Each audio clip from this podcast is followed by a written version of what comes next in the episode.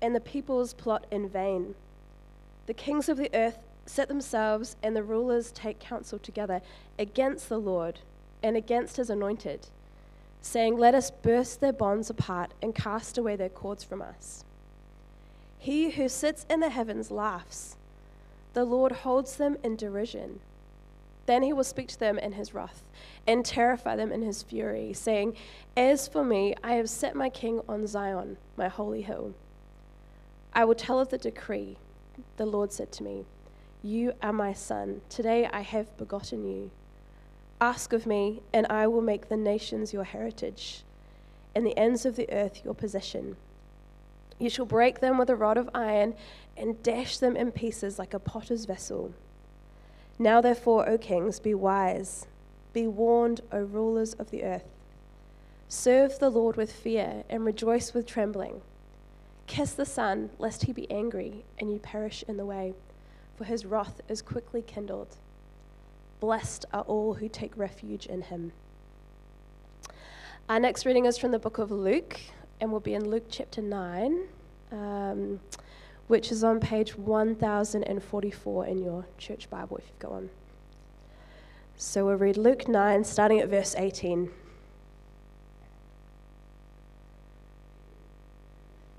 Now it happened that as he was praying alone, the disciples were with him, and referring to Jesus.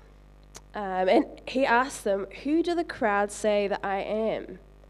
And they answered, John the Baptist but others say Elijah, and others the one the prophets of old has risen, one of the prophets of old has risen. Then he said to them, But who do you say that I am? And Peter answered, The Christ of God.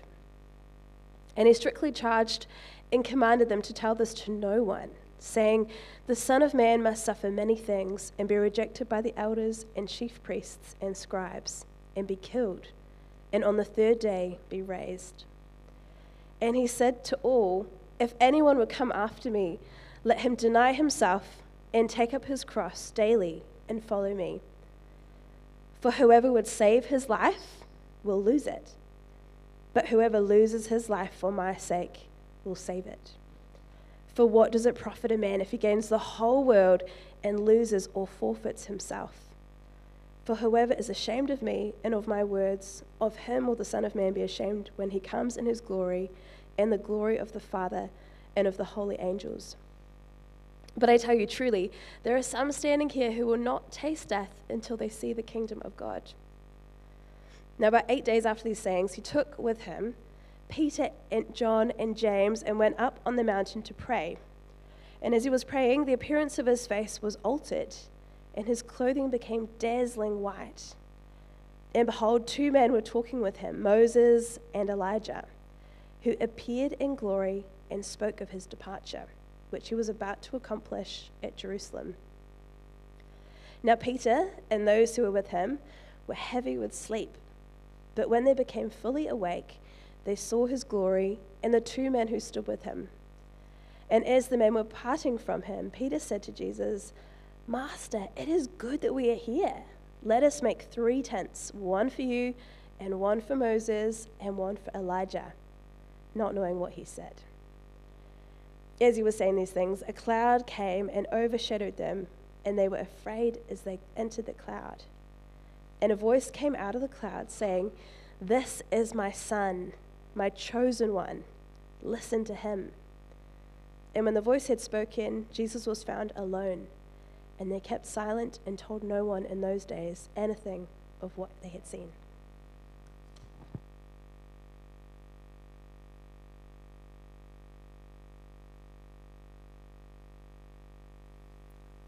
Hello. Am I on again? Hey, is the um, mic not feedbacking this time? Yeah, so that's my fault. I, I don't think I screwed it in properly. So there you go. Uh, it is lovely to be with you all this morning. Can, can I pray for us? We kick in.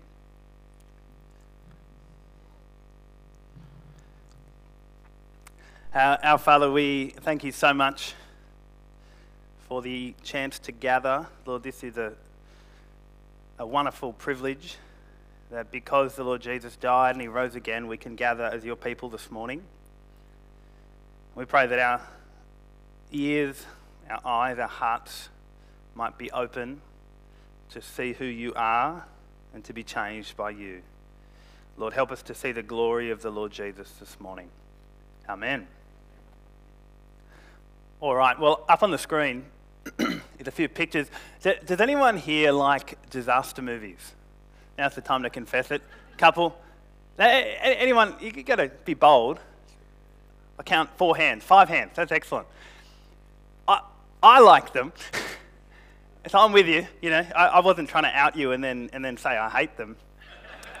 I, I love disaster movies, right? I found this out about myself a couple of years ago when I, I realized, oh, thanks, brother. Don't want to wreck the beautiful carpet here, you know. I, I, realized that when I was on holidays and I was reaching for something to watch, I would watch a disaster movie, you know? And, and that's when you know that you like them because there's nothing, you, you can do whatever you like and, and you, you pick it. Anyway, I, I, reckon I've worked out the genre of the disaster movie. You, they all have a really bad script. yeah? That's step, if you wanted to make one, that's step one. You've got to write badly and put all the corny references you can in. But here's the other thing if, if you want to write a disaster movie, you take an actor who used to be good you know, and, and they're now in the twilight of their career. They're kind of middle aged.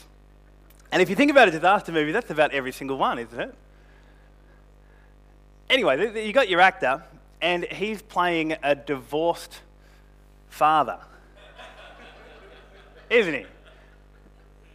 And the whole plot is that there is some disaster happening that brings this divorced father back to his ex wife and his kids, and they save the world. Or they end up in a little bunker in Antarctica or something and they're, and they're fine. Now, here's the thing there is a moment, I think, in every disaster movie that is worth watching. But the trouble is, you don't want to watch the whole thing to get there.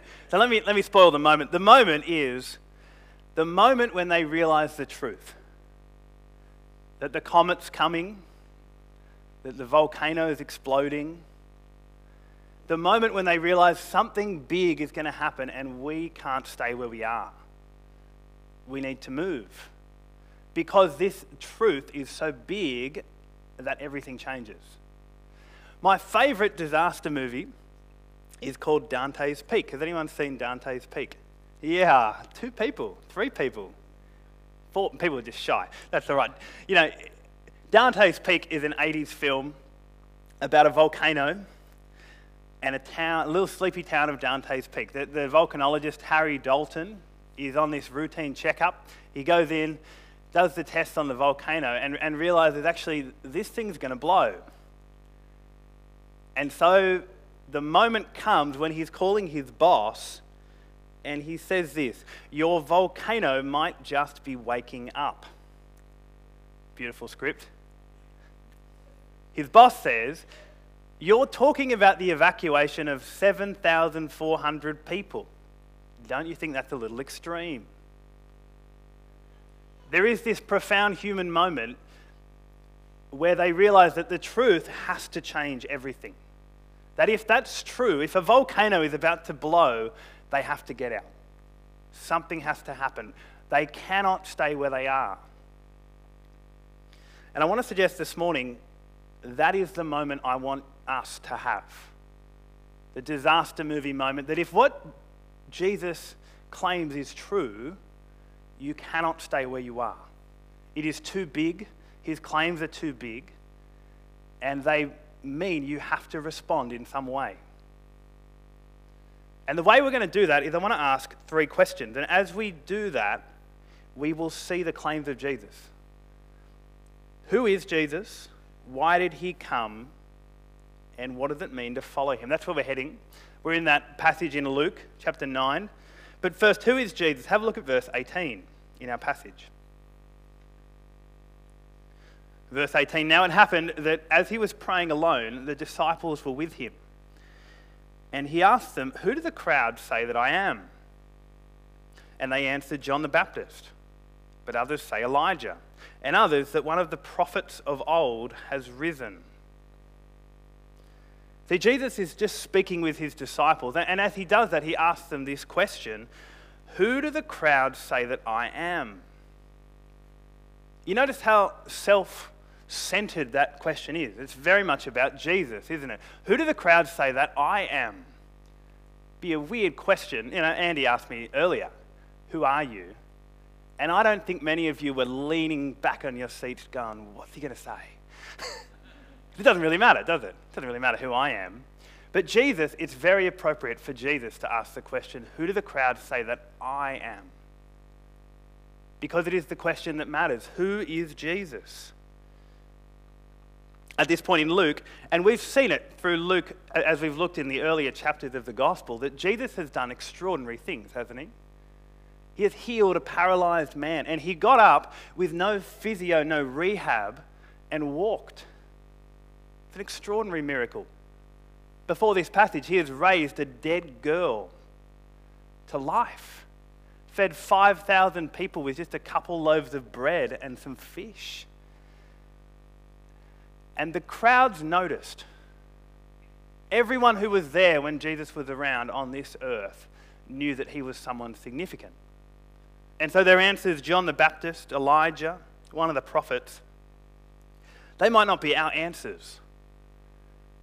But here's what they suggest that the crowds noticed that Jesus was someone from God, someone significant. See, no one dismissed Jesus as just a mere man. No one did that, but they didn't know what to make of him. Is he one of the prophets? Is he Elijah? I don't know. And I don't think a lot's changed. You walk down the streets of Botany, I wonder if you do that. You know, I've never done that actually. But I imagine it's a nice suburb here. You walk around and you ask people, who do you think Jesus is? I doubt that you'll hear anyone who says he was no one important. He was someone. But do you notice how much time Jesus gives to that question? See, he asks the disciples the question, Who do the crowd say I am? And then he ignores their answer. Do you notice that? Just completely ignores the answer and asks the question actually that really matters. What about you? He said, verse 20. Who do you say I am? Do you see what Jesus is doing? He, he's saying, This is personal. It's not about them, it's about you. Who do you say he is? I want to suggest this morning you might have a whole bunch of ideas about Jesus swirling around in your head from what other people have said.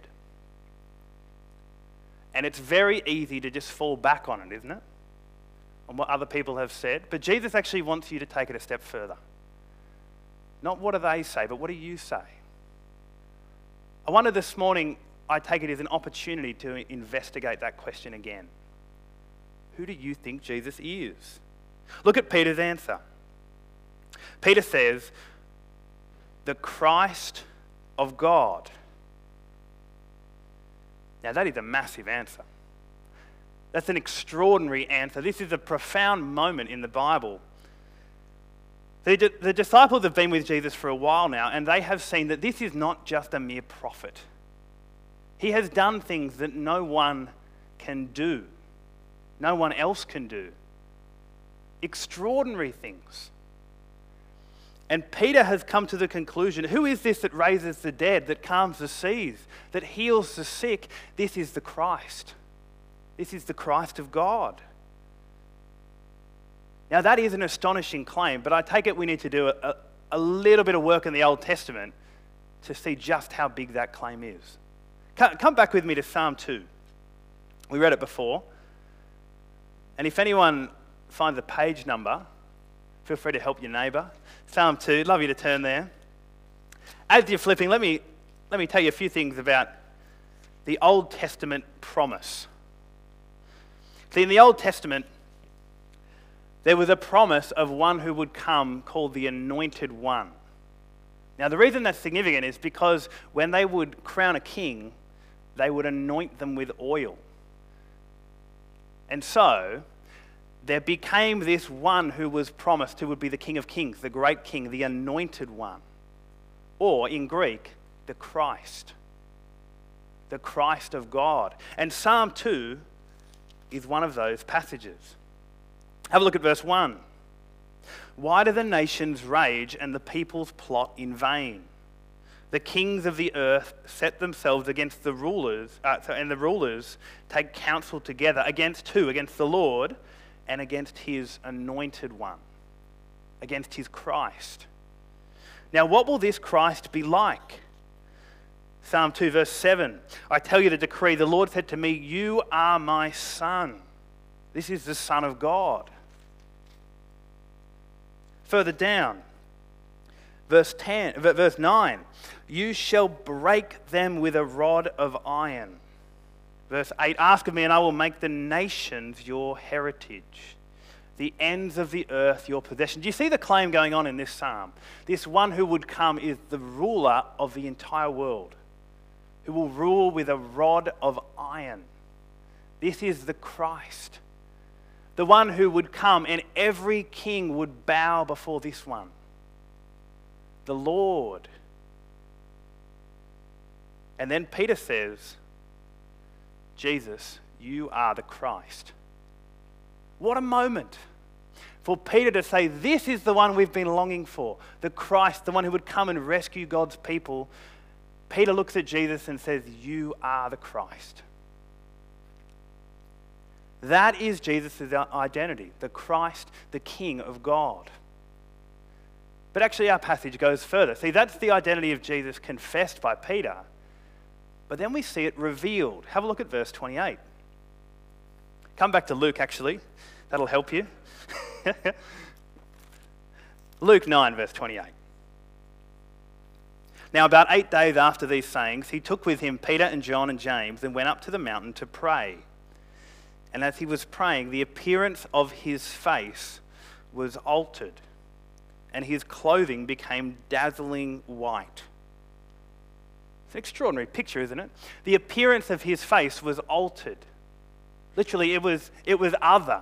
It's like the, the New Testament writers are kind of going, This was massive, and I don't know how to explain it. His clothes were like lightning, the brightest thing they could imagine. Matthew, in his account, says that Jesus' face shone like the sun. See, here we get a glimpse of who Jesus really is. It's like the veil is peeled back, and what's behind the veil is glory the glory of the Christ.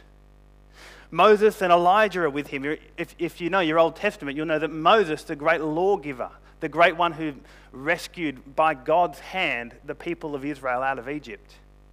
And Elijah, the great prophet, are both there with Jesus. The culmination of the law and the prophets is this one Jesus in the middle. What's going on? Have you ever wondered that in the Transfiguration? What is going on here? Have a look at verse 32.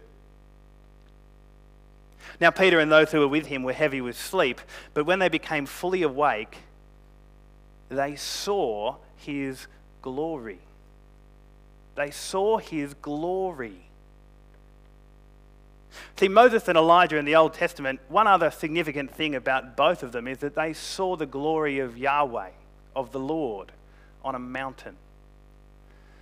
And here again, they see the glory of God in the Son, in the Lord Jesus. Notice it's not the glory of another that's reflected. So remember when Moses went up to the mountain, he came down and his face shone so that he had to go in a tent and kind of hide himself from the Israelites. That's not what's going on here. This is a greater glory. This is the glory of Jesus himself. And the voice thunders from heaven This is my Son I want to suggest this is the thing that changes everything.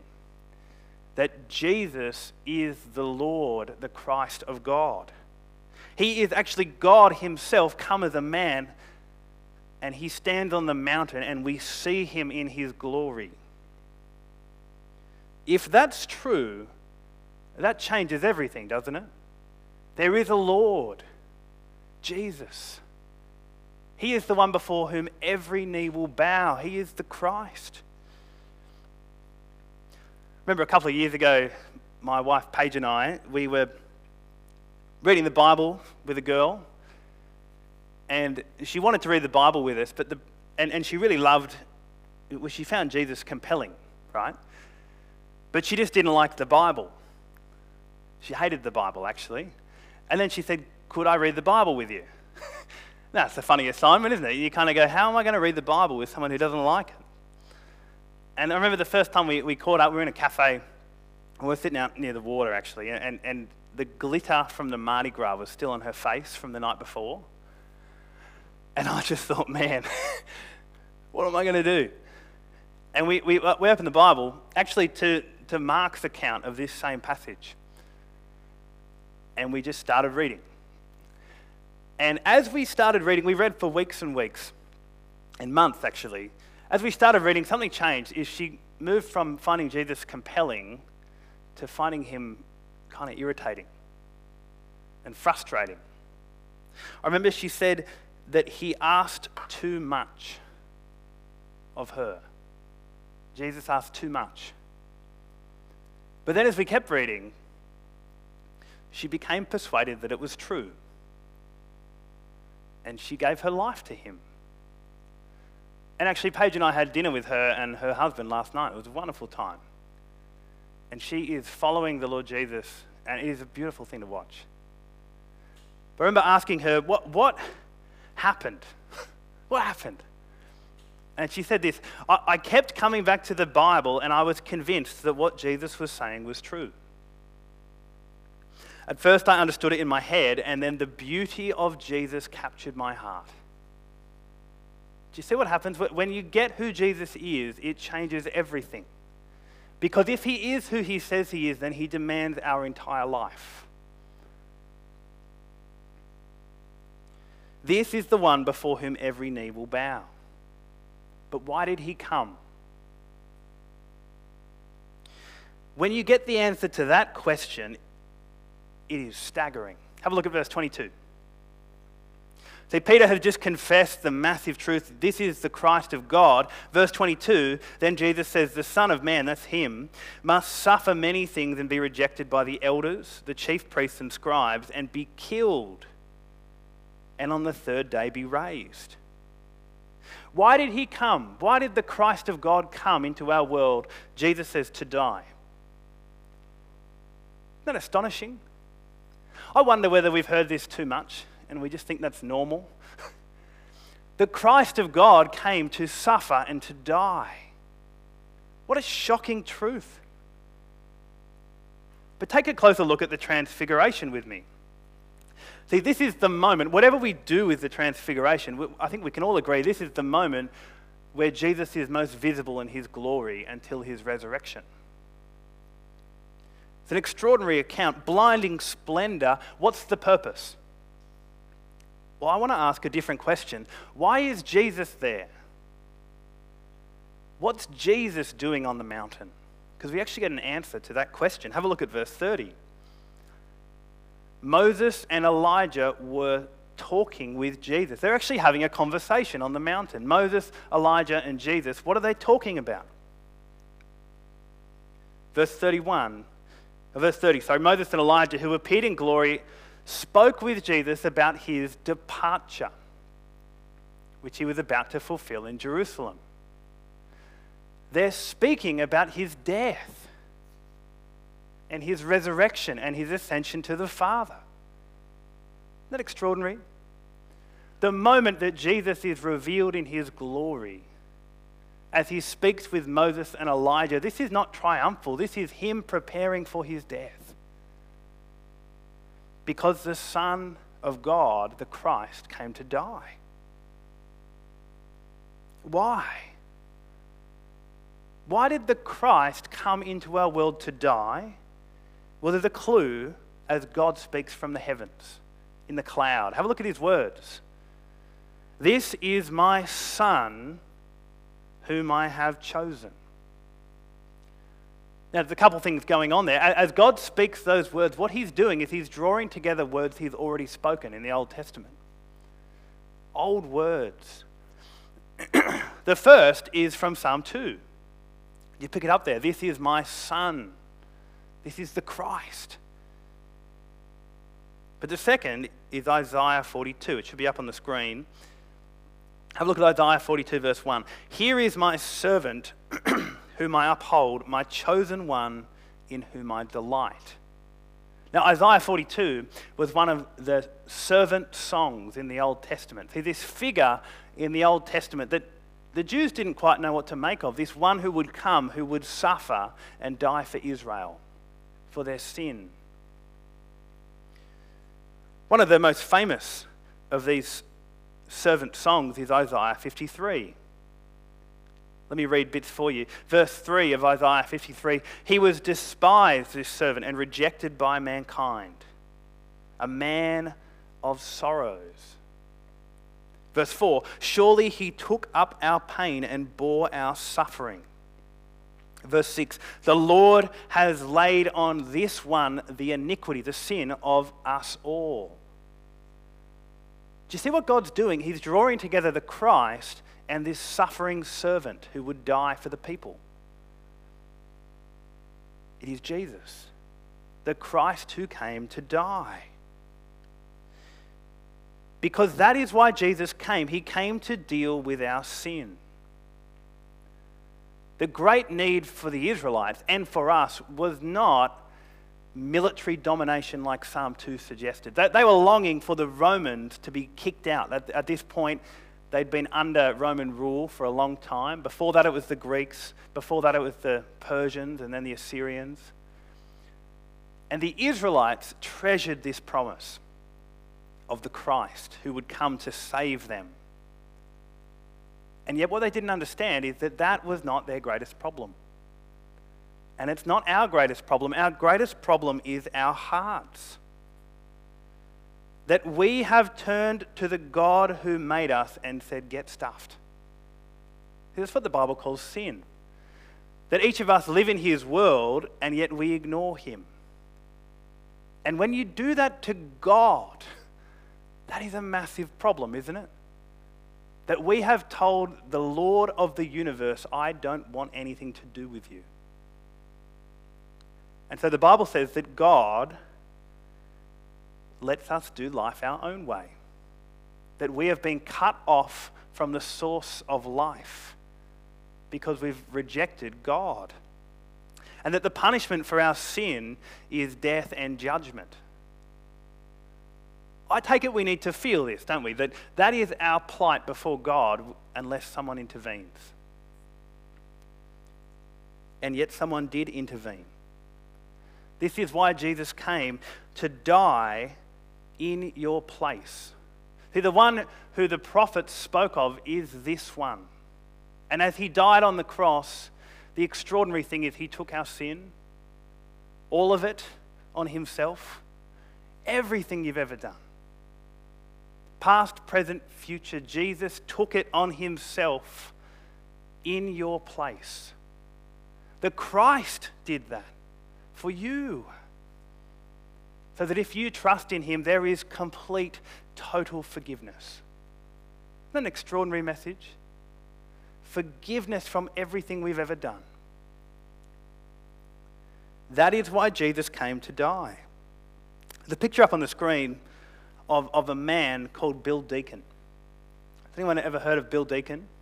See, more people should, because he was an extraordinary man. He, in 1997, he was a helicopter rescue guy. I don't know what the actual title is. He was in helicopters, rescued people, you know. And, and there was this ship called the Green Lily that was about to go onto the rocks, somewhere north of England. And there was 11 people on board. They couldn't get there with the lifeboats. And time was running out. And so Bill Deacon and his crew came and he dropped down with a winch and rescued all 11 men. But here's the thing time was running out, and as the last couple were there, he realized that actually we've got to rescue them all, and we are running completely out of time. So he untied himself and he attached it to the last man, and they were lifted to safety. And the account is harrowing of what happened as they watched from the helicopter as Bill Deacon was swept over the boat and into the rocks. And he died. Now, that is a harrowing account, isn't it? And I take it it moves us partly because it gives us a glimpse of the one who is the greater rescuer, the one who came from heaven, the Lord Jesus, died for us. He was swept into the judgment of the Lord God in your place so that you can be saved. See, here's the thing as we look at the transfiguration, I reckon we think, wow, that's pretty cool. Glory. But isn't it more amazing that that one would veil his glory, appear as an ordinary man, a man of sorrows, and go to his death for you? That the Lord would do that. Do you see him as he is? He is the one whose face shone, and yet then he was crowned with thorns as he died. He is the one whose clothes were like lightning as he was revealed in his glory, and then the soldiers divided his clothes as he died on the cross. This is the one who stood between Moses and Elijah, and on that day he was hung between two criminals. This is the one who is the light of the world, who, as the voice cried out from heaven, This is my son. On that cross, he would cry out, My God, my God, why have you forsaken me? This is our Lord, is it not? The great one, the Christ who came and died for us. Which brings us to our last question Who will you live for? Have a look at verse 23. Then Jesus said to them all, Whoever wants to be my disciple must deny themselves, take up their cross daily, and follow me. For whoever wants to save their life will lose it, but whoever loses their life for me will save it. What good is it for someone to gain the whole world and yet lose or forfeit their very self? Whoever is ashamed of me and my words, the Son of Man will be ashamed of them when he comes in his glory and in the glory of the Father and the holy angels. I don't know what that passage does for you, but that is a big passage, isn't it? Verse 26 Whoever is ashamed of me and my words, Jesus says, the Son of Man will be ashamed of them when he comes in his glory. This is eternity at stake. Heaven and hell, Jesus says, there are two options. You live for him or you live for yourself. Heaven or hell. See, the day is coming when the Lord Jesus will come back. He really is the Christ from Psalm 2. You see the end of Psalm 2 that he is the judge of the world? Psalm 2 will be fulfilled. Jesus is coming back, and on that day, all of us will stand before him and we'll have to give an account of the life we've lived. I take it this is the disaster movie moment. That given who Jesus is, that truth should change everything. Everything. Jesus, the Lord, is coming back. Who will you live for? Jesus says, if you live for yourself, if you save your life now, well, then you will lose it for eternity. But then he says, if, if you lose your life for Him, I don't think he means if you become a martyr. What he means is if you give up your life, give it over to Jesus, you will save it for eternity. He says, What good is it for someone to gain the whole world and yet lose or forfeit their very self? Do you see, in the final analysis, is your soul for eternity a price that you're willing to pay for a couple of short years now, doing what you want to do? But you see the hope of verse 24 whoever loses their life for me will save it for eternity. Which means we should really work out what that looks like, shouldn't we? what does it mean to live for Jesus? Have a look at verse 23. Jesus spells it out for us. Whoever wants to be my disciple must deny themselves, take up their cross daily, and follow me. Now, let me, let me step us through this because they are strong words, aren't they? Whoever wants to be my disciple, my follower, must deny themselves. That I no longer live for myself, but for Jesus. take up their cross. That is a strong image, isn't it? You know, in the Roman world, and the disciples would have known this, they would have seen people take up their cross. And you know what happens? You don't see them again. Because that is the road to death. And Jesus says, so too for us, if we would follow him, to totally deny ourselves, to die to ourselves and to follow him instead. Daily, he says. And to follow the Lord Jesus. In other words, Jesus is saying, Will you live for him, not for yourself? That's at the heart of what he says. I want to suggest just for a moment if you're here this morning and you haven't yet decided what to do with Jesus, Andy's going to talk about the life series little bit later, but I, I, really want to plead with you that is something worth your time. If this is true, it changes everything. But I want to speak to us if, if you've been a follower of Jesus for maybe a week, a year, a couple of years, uh, more years than you can remember, and you're here this morning, what, what do we do with this?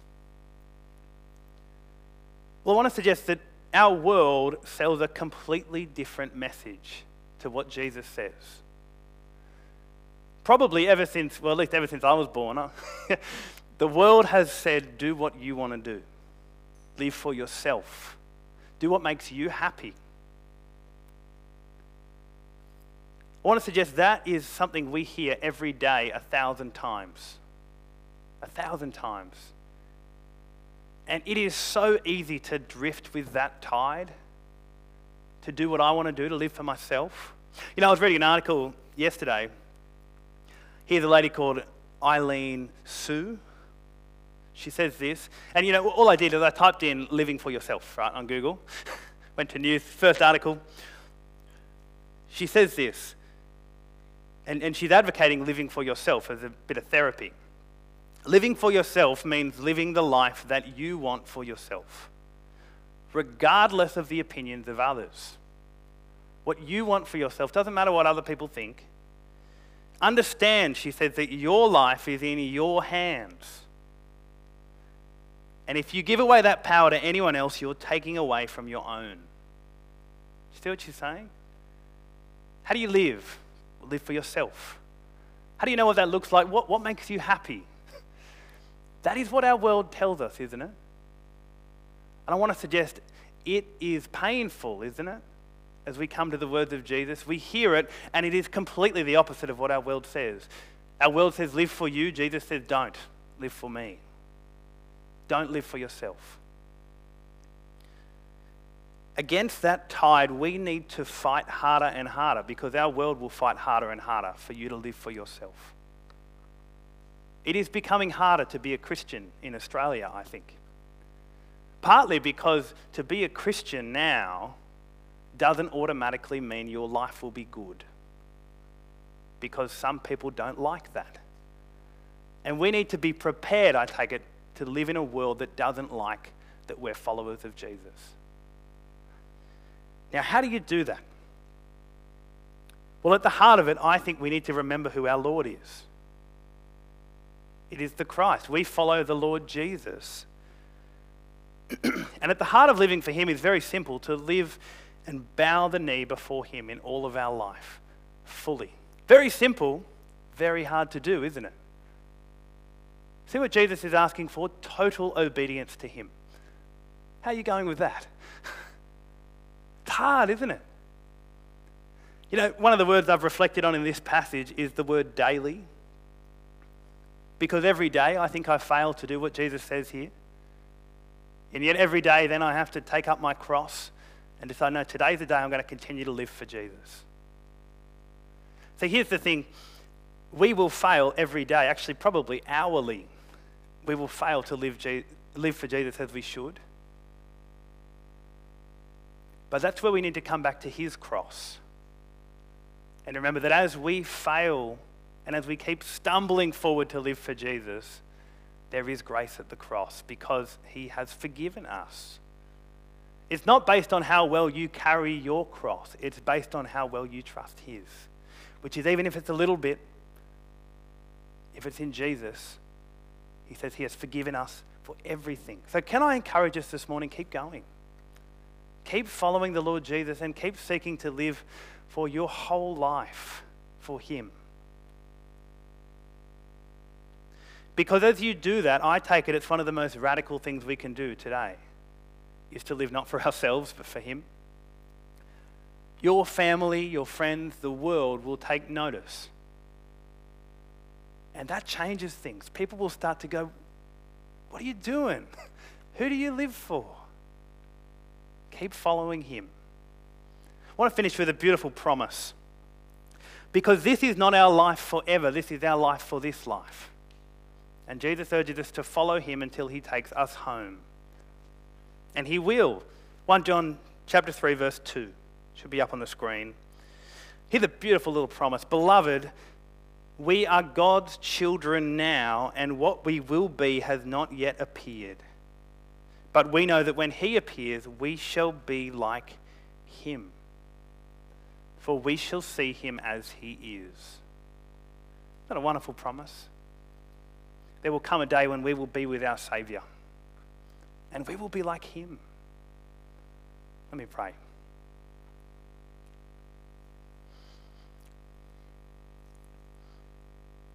Our Lord God, we, we come before you knowing that we fail every day in the task of following the Lord Jesus. And yet we know that given who He is, there is nothing else that's appropriate to do but to live for Him. And so we pray that you would give us, by your Spirit, that you would change us. Give us the strength to continue to follow the Lord Jesus all of our days. And Lord, we long for that day when we will see him face to face. Come, Lord Jesus. Amen.